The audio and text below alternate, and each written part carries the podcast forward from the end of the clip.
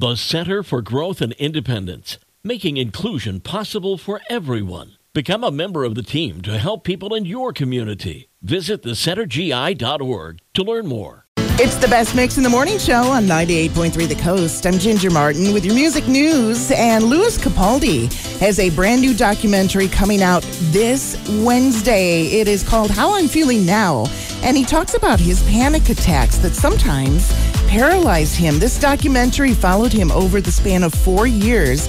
And he says the panic attacks make him feel dizzy and sweaty like he can't breathe and he's going to die. He says he hopes this helps others who suffer from the same condition.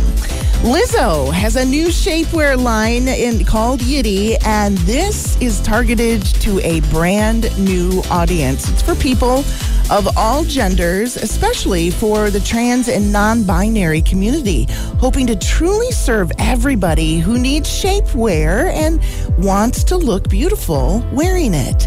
And Britney Spears has taken off her wedding ring. She traveled with her longtime manager for a Puerto Rican vacation.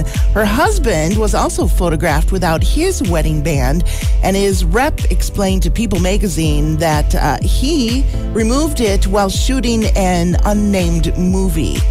Apparently, Sam and Britney do not communicate because she posted to Instagram several raunchy videos with her manager. Mm.